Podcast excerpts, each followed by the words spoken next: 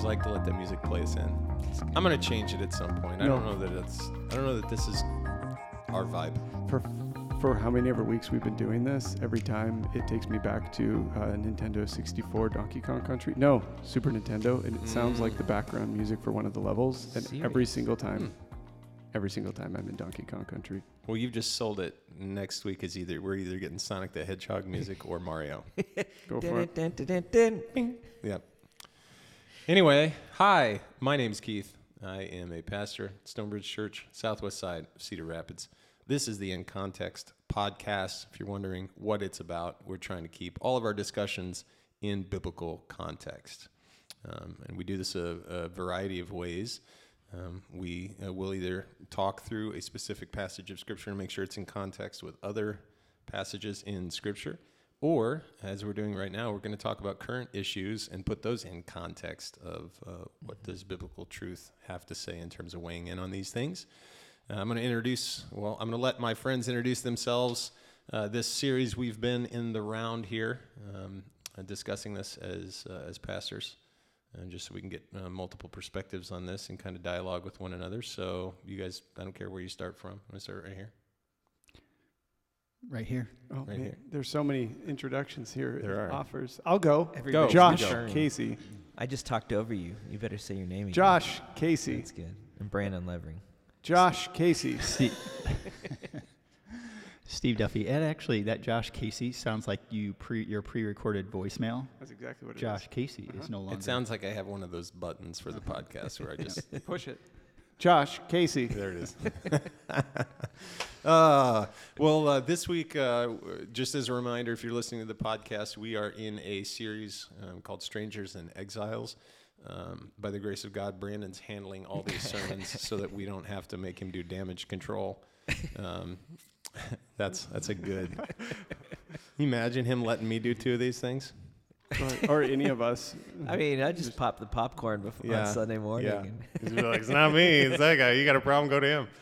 I think it's good. It's good for us to discuss these things. We tried last week to record, and my Mac angrily ate the recording, as happens periodically, but. It does. Less with Mac than it does with PCs. You don't have to be insecure about it. It's I do. Okay. I have to go there.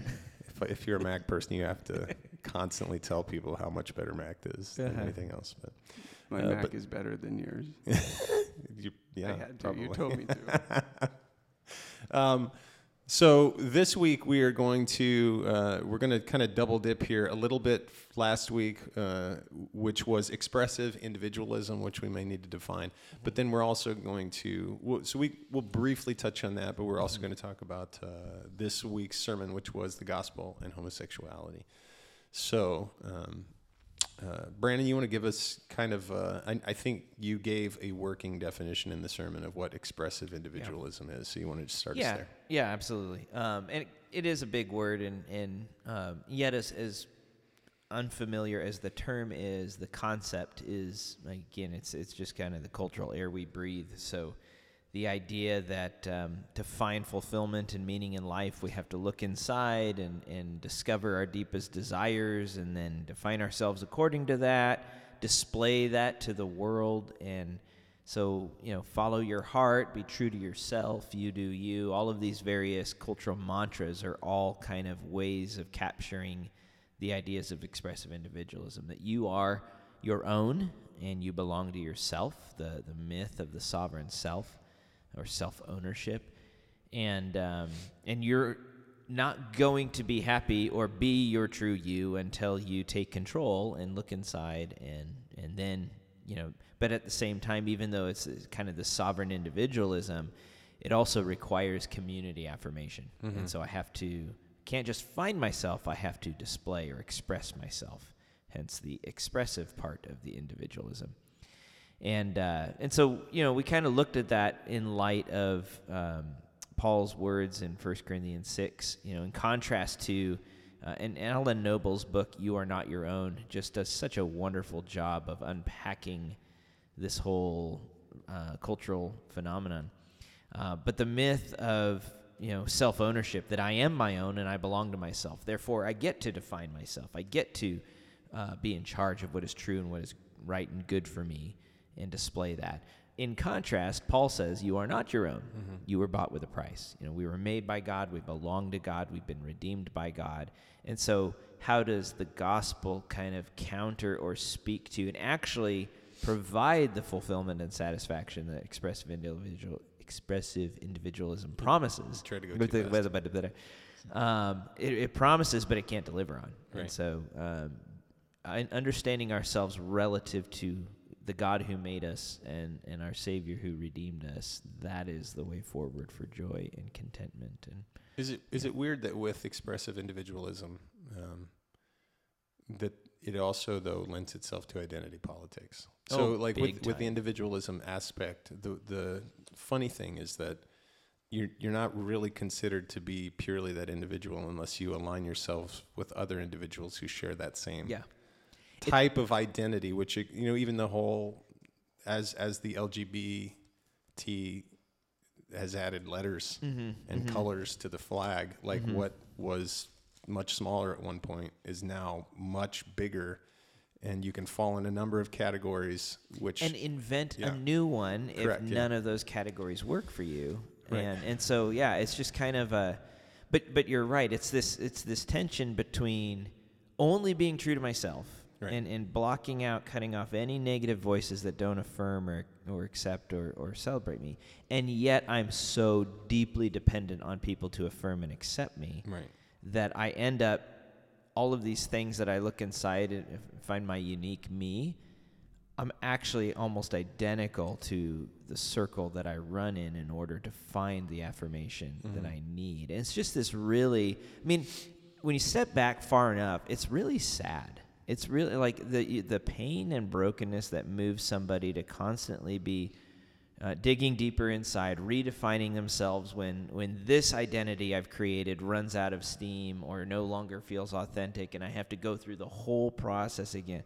It's really sad, just the amount of energy and emotion expended trying to...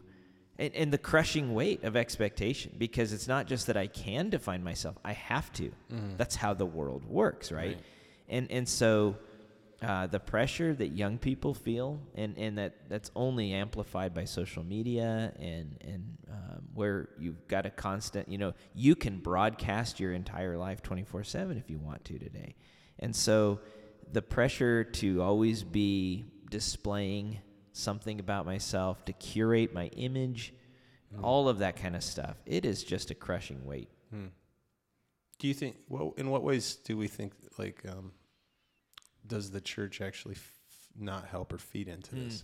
Because that's what I've been pondering, like, even since we took our first crack at it last week. Like, what... I feel like we complain about it a lot. Like, the church complains about this a lot, but...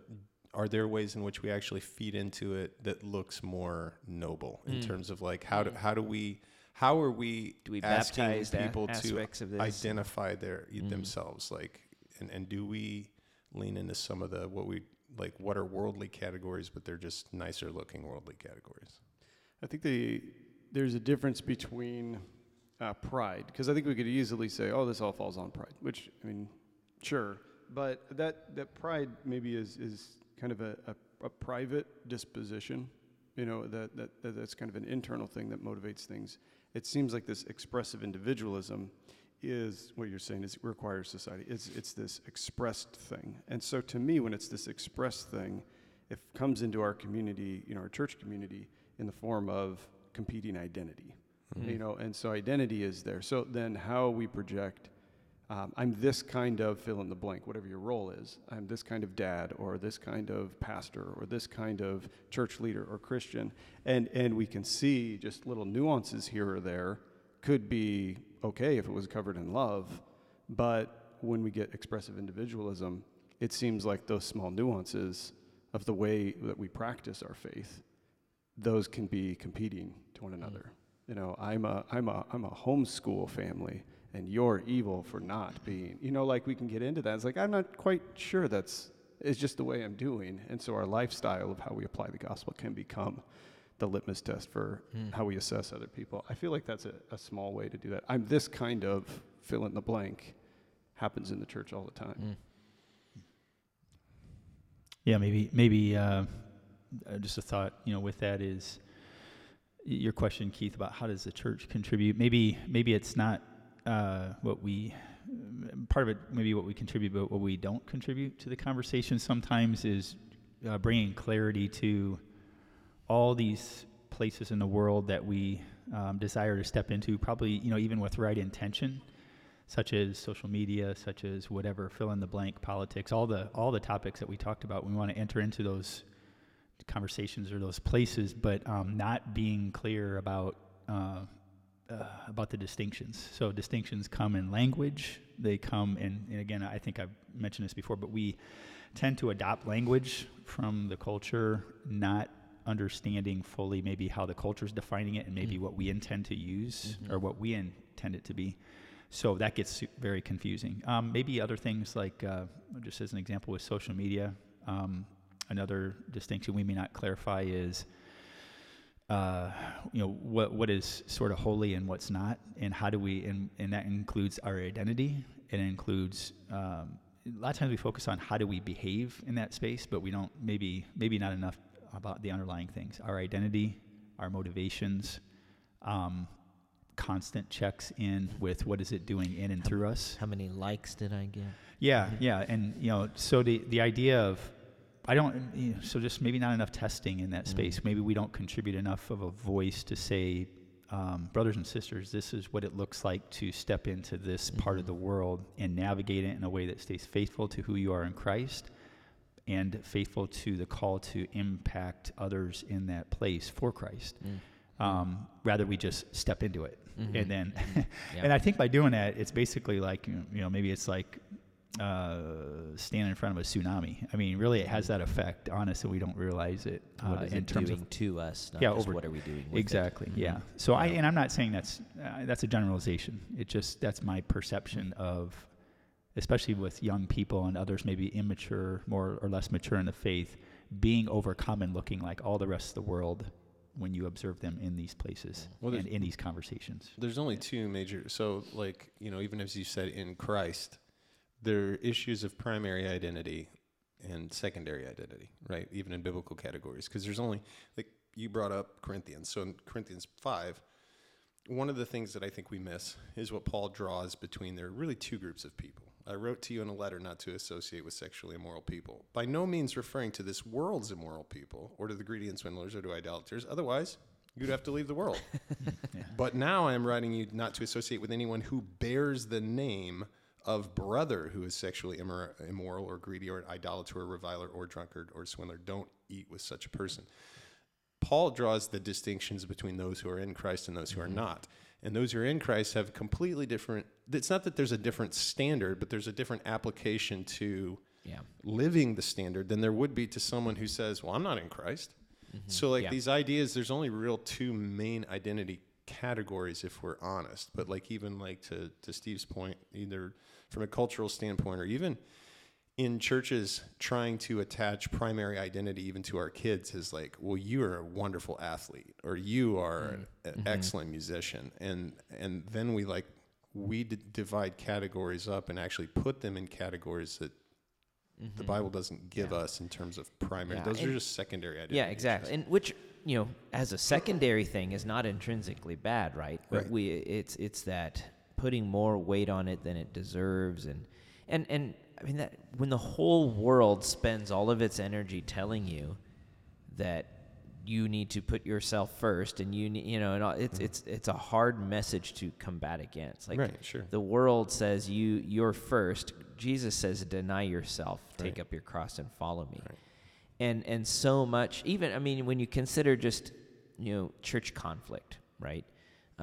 Or we talked briefly yesterday in the episode that wasn't, or last week in the episode that wasn't. The worship title, the episode that wasn't. The worship wars of the last few decades. In a lot of ways, that's a symptom of expressive individualism. Yeah. When you take something secondary, like instrumental preference, or but this is, and it, on the one hand, it makes sense because worship is such an intimate experience. Like I am expressing myself to the Lord, to my love for Him, my delight, my devotion, And here is the kind of music and environment and lighting and volume that helps me do that best. And you all should do the same thing, because this is how I connect to God. I mean, that's expressive individualism having seeped into this, you know, hyper individualistic understanding of worship versus a collective gathered congregational. We're a family coming together to make much of God, which means all of us are dying to ourselves in this moment.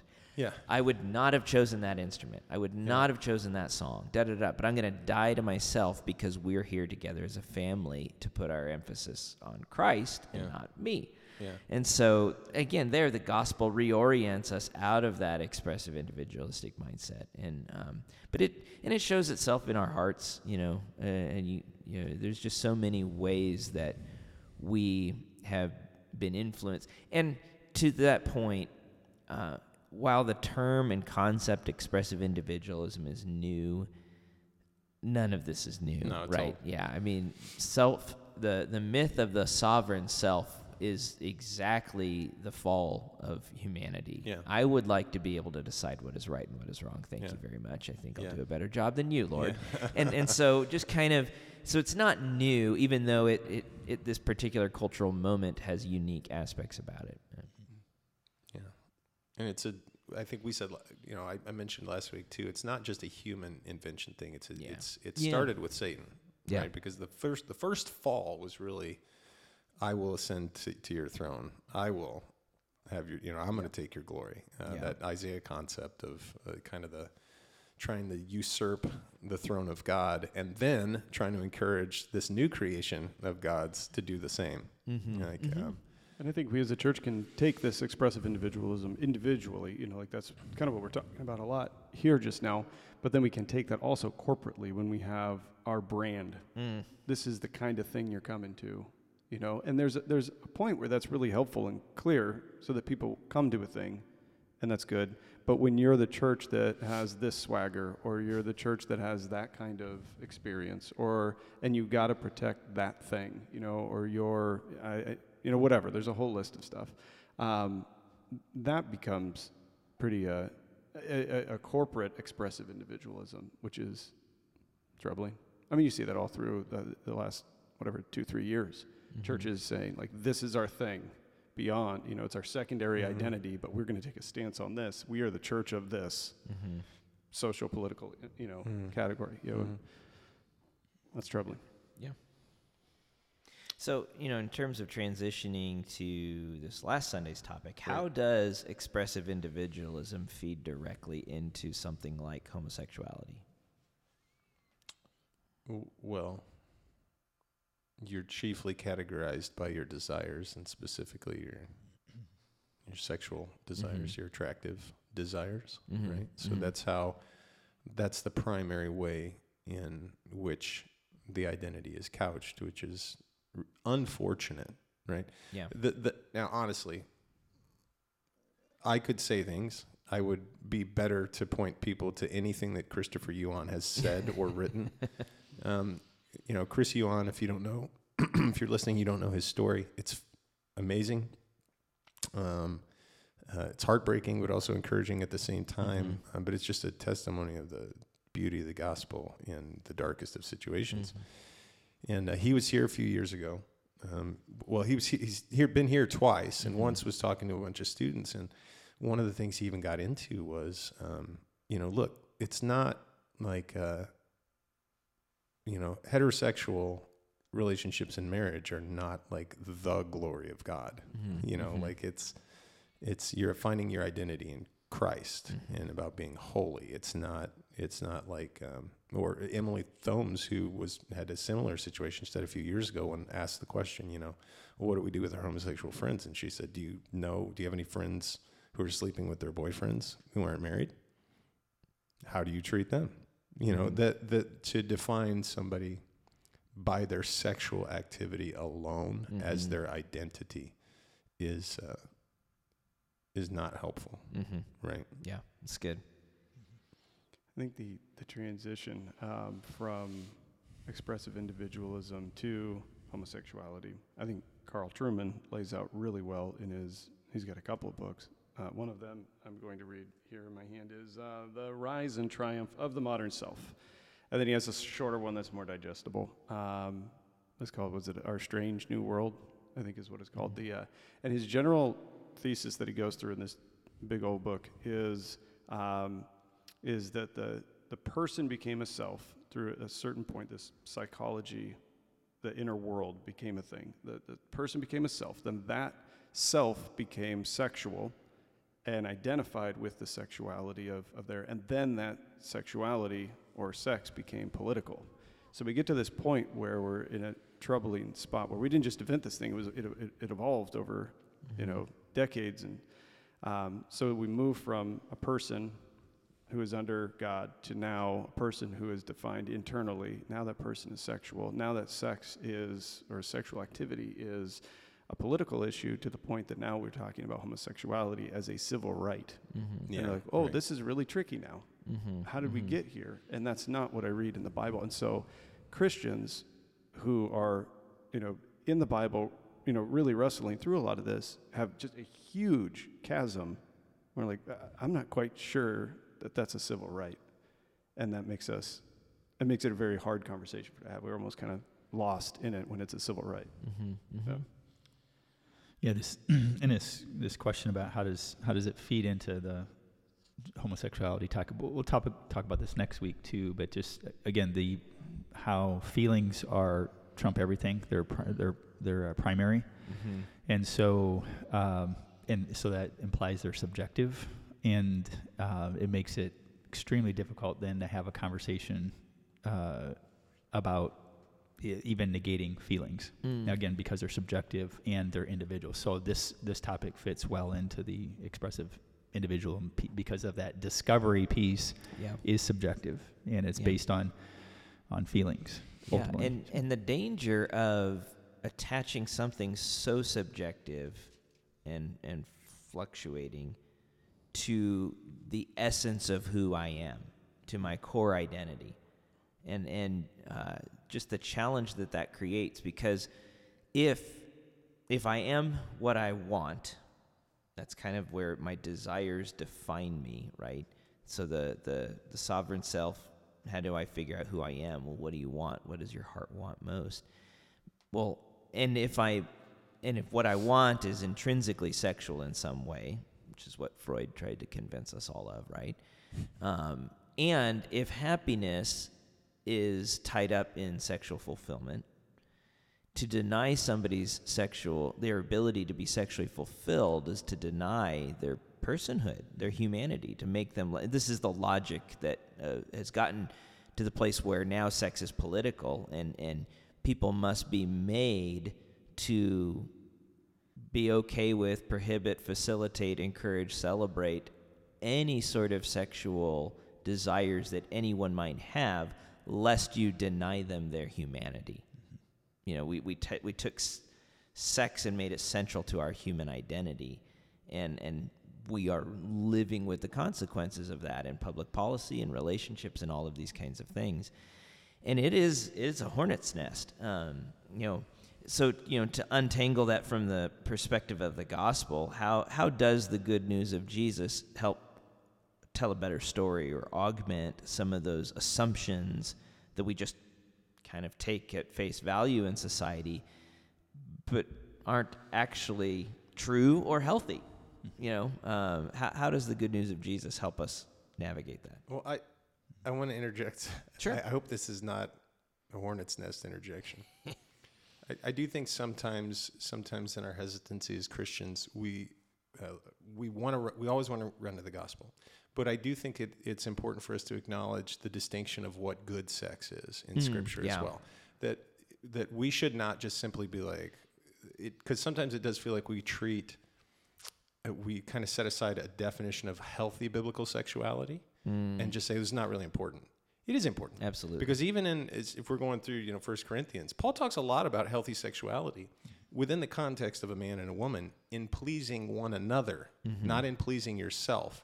And the main disconnect, even with young Christians, if you would poll, I think they've even polled in many polls, like the sexual activity of young people, in their 20s or something, who consider themselves Christians, most don't think it's wrong to have sex outside of marriage. And that's a problem. Mm-hmm. That's a problem because what that shows you is they're not looking at sex as something that primarily is a creation mandate issue, right? Mm-hmm. Be fruitful and multiply. And secondary is about like not being tempted by Satan and fulfilling that God-given, you know, desire and need in pleasing one another. A man pleasing his wife, a wife pleasing her husband. Look to Song of Solomon for a great example of what that looks like. But I feel like as Christians, we are often too quick in this debate to completely set aside healthy sex for fear that we will be cast as like homophobic because we're championing a heterosexual ethic. Yeah, I never want to be afraid to say like heterosexuality is designed by God. Mm-hmm. It's not like better than the relationship with Jesus. It does not in and of itself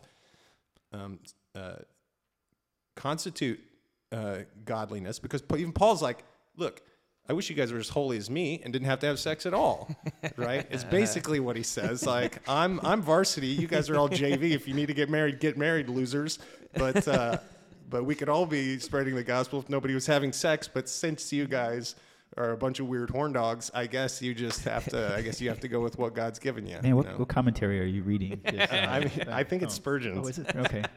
That's the really amplified version. But and I know that might sound, if you're listening to this, that might sound a little harsh or a little rough. But I think that we do shoot ourselves in the foot when we completely set aside a discussion on actual sexuality and what it's designed to be for, in an effort to make somebody else to take the edge off of it. There should be an edge on it, but we have to get to going past that and saying like that is not primary.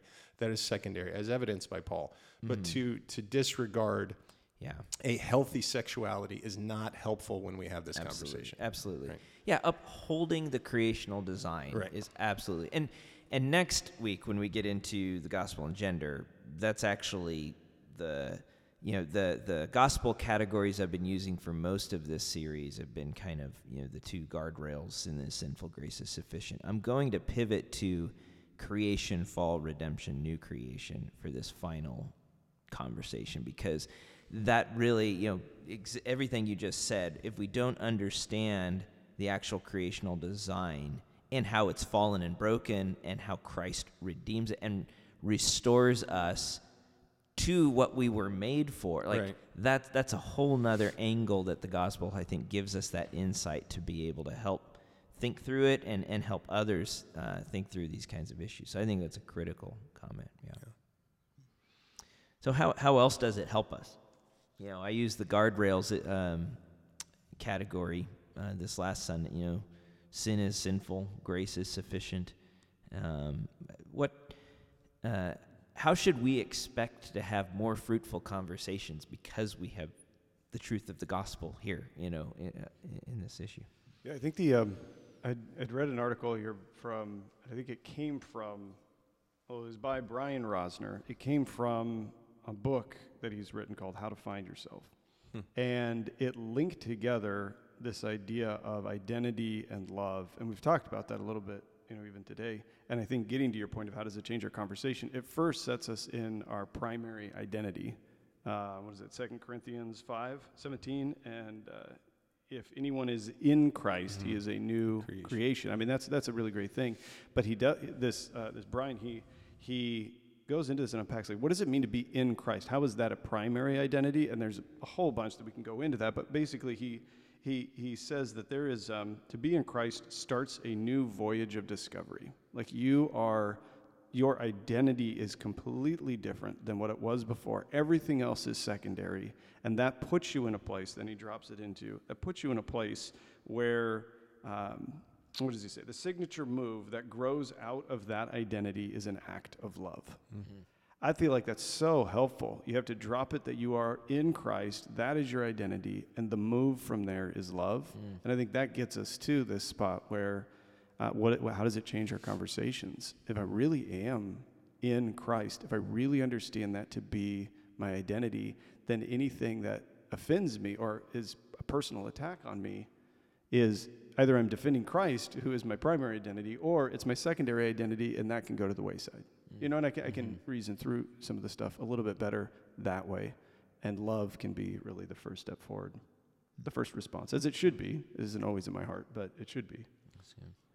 Yeah, I mean, and Josh, you kind of took it where I was thinking too, is that a lot of maybe our bent in having conversations on this topic stays on the horizontal, and so we, even our arguments, such as biology, other things, tend to stay in that place, or implications of the homosexual relationships. But ultimately, at the end of the day, it's the vertical that has to be dealt with, and that's where the identity comes from. And so even though in our culture it becomes increasingly difficult to have conversations on the vertical plane on homosexuality, because now it's a quote-unquote right, that just ups the challenge and the intensity in this area that we're dealing with. We can't ever, we always have to go back to the vertical relationship until that is established and somebody gets the point of being in Christ. None of the other things that we're saying are going to make a whole lot of sense. So for the unbelieving community, that's where we go. Even for the believing community, to sway people to have a right understanding of the scripture, to even what Keith said on what is right, what is good and right sexual, like what does a healthy relationship look like? What does holy sexuality look like? All that, we have to sway people by who they are in Christ first, work from that always, in order to now branch out and have these other conversations, which tend to be really fall into place, as Josh said. So thanks for part of the detriment of expressive individuality, you know, the individualism is that whole "you can't deny me anything," but nothing can be farther from the gospel than "you can't deny me anything." I mean, it's constantly this idea that, like, even in this, as we're talking, you know, to the point about the vertical, if we're talking about the being honest with people in conversations of saying, like, if you think that I don't have to deny myself certain desires simply because, you know, that are outside the realm of sexuality, you're kidding yourself. Mm-hmm. I have to deny myself all the time. That's just part of general life. Like, but even more so as a Christian, it's not just denying yourself the things, it's denying yourself the obsession over the things. Yeah. Because the sin is rooted in the heart. And so, like, to help some of the ways in which we feed into that is even in our conversations on things like homosexuality, we don't ultimately get to the root of saying, like, look, like, we all have a problem. The problem is we're terrible at denying ourselves for the sake of the goodness of the beauty of who God is and the good of the people around us. Like, we're really great at, like, saying, like, don't deny me what I deserve. But that's anti-gospel. Mm-hmm. So being rooted in the gospel. And so these conversations ultimately need to come to, even back to what you said this weekend, which talking about the misconceptions about the biblical approach to homosexuality and what was said and stuff. But all of those things are ultimately rooted in, even you go back to Leviticus and all the Levitical laws, they're rooted in faithfulness to God, even at the, you know, in denying yourself things that you could do, which Paul gets to as well. Like, mm-hmm. everything is permissible. Mm-hmm. Not everything is beneficial. Mm-hmm. Like, mm-hmm. so there's that sense in which our conversations really do need to become, even with sexuality, like, it's not like we're just asking people who struggle with homosexuality to deny their desires. And we're saying that, right, and everybody else is off the hook. Everybody else gets what they want, but you guys, you don't really get the center, the core of your being. Like, the call of Christianity is, if any man would follow me, he must deny himself. Mm-hmm. Like, nobody follows Jesus without denying themselves. Yeah, yeah. Right? Yeah. So I think that's where the conversation should probably always start, is before we get into your sexuality, mm-hmm. let me just say, as a Christian, the call to follow Christ is to deny yourself, period. Yeah. Not just deny part of yourself, but to deny yourself and follow me.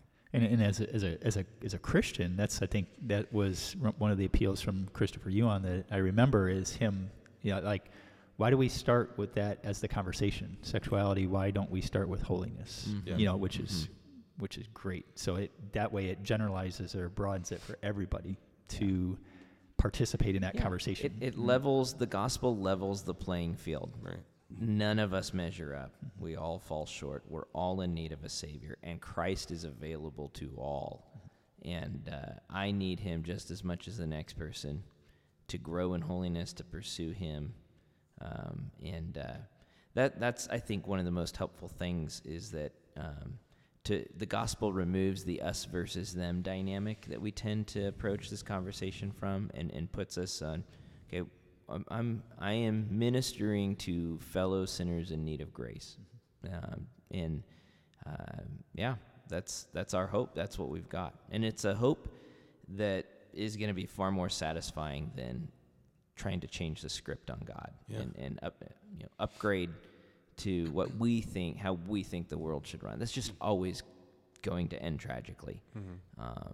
And again, we'll see that as well as we consider the transgender movement next week. And so just, there are probably a couple implications that I think we can get into next week in the whole of the discussion. But I think like where I tend to get tripped up on this thing is, first of all, the distinction between the world and the church, which Paul makes, right? Like, how do we approach that distinction between the world and the church? Like, you're not to judge those outside the church, but you are. So now within the church in many spheres, there is an acceptance of like, this is who they are, and to baptize it, kind of with, some books that have come out, and some ideas about like almost trying to make homosexuality holy. Yeah. Oh, as part of it, which you address. Yeah. But I think that's where the biggest fight's not necessarily like, we understand that people who don't have Jesus are going to struggle with that. The issue for us now as Christians is, how do we deal with other, even churches in our own area, who are more than happy to baptize that and say like, hey, we believe this is a beautiful thing. And you've got two different motivations. Like, there are some churches, you think of some of your kind of typical mainline Protestant. Right. Well, they gave up caring what Scripture means a long time ago. Right, yeah. Like, it's not driven by, in fact, your more honest ones will say, no, the Bible absolutely forbids this. We just think it's wrong. Right. So there's that category. What you're talking about is those who would, in the name of evangelical convictions, try to make a case that actually we've been wrong all along. Yeah, the Bible doesn't prohibit anything like this. And there are, there's some excellent resources on that. I alluded to Kevin DeYoung's book. If you want an even deeper scholar, Gagnon's book is and in many ways still the scholarship standard. It's a hard read. So if you think you're going to go read that one, just buckle up. Yeah, because it's pretty. And Yale University Press, like, this is nothing to blush at. Yeah. And there's other helpful volumes out there. Sure. And I think we have to take that conversation seriously, because here's the deal. I know plenty of people who once upon a time held a biblical standard for sexuality and now no longer believe that homosexual sex is wrong. Right. I don't know anyone who got there by reading the Bible. Agreed. They went there because they know somebody. They might chop the Bible up too. Well, yeah, but it's like, They made that move either because they know somebody or love somebody who came out as gay, or they're sympathetic to harm that a gay person experienced from, it was something that happened in a relationship that caused them to go back and then relook at the Bible. And it's not to say we all have cultural blinders, but there's a saying in New England, because the roads are so crazy and whatever, that, if you're in this little village in Maine trying to get somewhere else, that, you can't get there from here. And when we're in Scripture looking for a way to justify homosexual sex, you can't get there from here. Yeah, like, you have to go somewhere else. Yeah. And then we read that back in. And this sounds harsh, but there is no honest way to read the Scriptures faithfully and make that conclusion that this is okay. Yeah. And again, that sounds really harsh and judgmental. It's just simple exegesis. Like, it really, and all of the different hermeneutical gymnastics people might try and do, they're not faithful to the text. Right. And again, that shouldn't be controversial, because I believe everybody actually knows that's the case, even when they're making it. But all of that to say, this is and will continue to be somewhat of a battleground for evangelical churches. Yeah. It doesn't mean we get all angsty and nervous and combative and whatever, but we have to hold the line, and we have to do so with integrity and compassion. And that's where I think, again, keeping the focus on the gospel helps us have that conversation in ways that are less yelling into the ether and more, let's pursue Jesus. Yeah. And if Jesus, the Great Commission, if part of making disciples is teaching them to obey all that I have commanded you, that's part of it. Then this is an issue we're going to have to get to at some point. Yep. Because he has commanded, Matthew 19, that marriage is for a man and a woman. Sex is for marriage, and marriage is for a man and a woman. Yep. And he upholds that no matter how many cultural and hermeneutical gymnastics we might try. Yep. And so that was a bit of a rant. Sorry.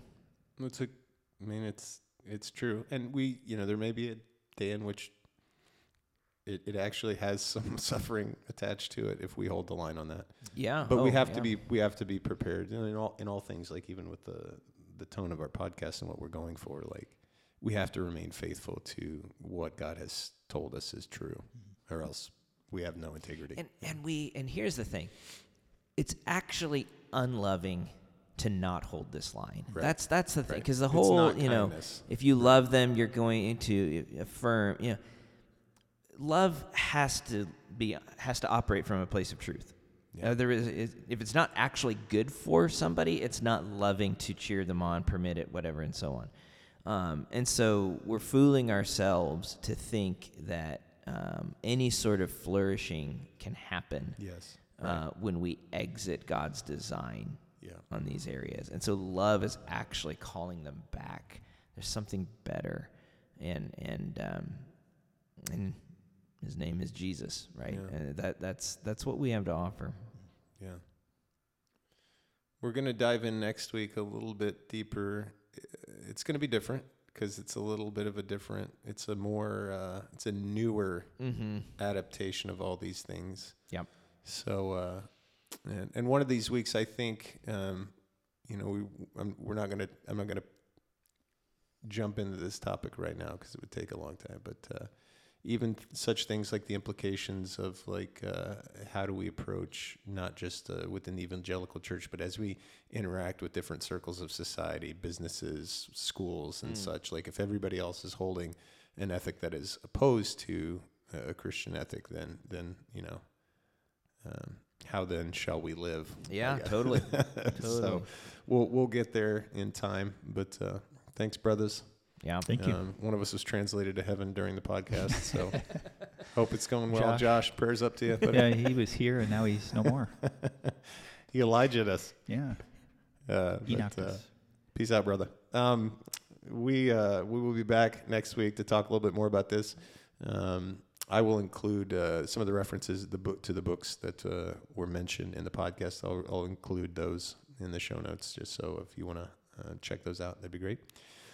But if you have any questions, anything pursuant to what we've discussed today, man, what a broad topic this is, and how many conversations can you have? But in all things, remember, if you're listening and you're a Christian, be faithful to God's word, and hold the line on the gospel. Do not give up ground in the gospel just because you like somebody or feel bad for somebody. The most loving thing that you can do is point them to Jesus. So let's do that faithfully. Thanks for joining us. Talk to you soon.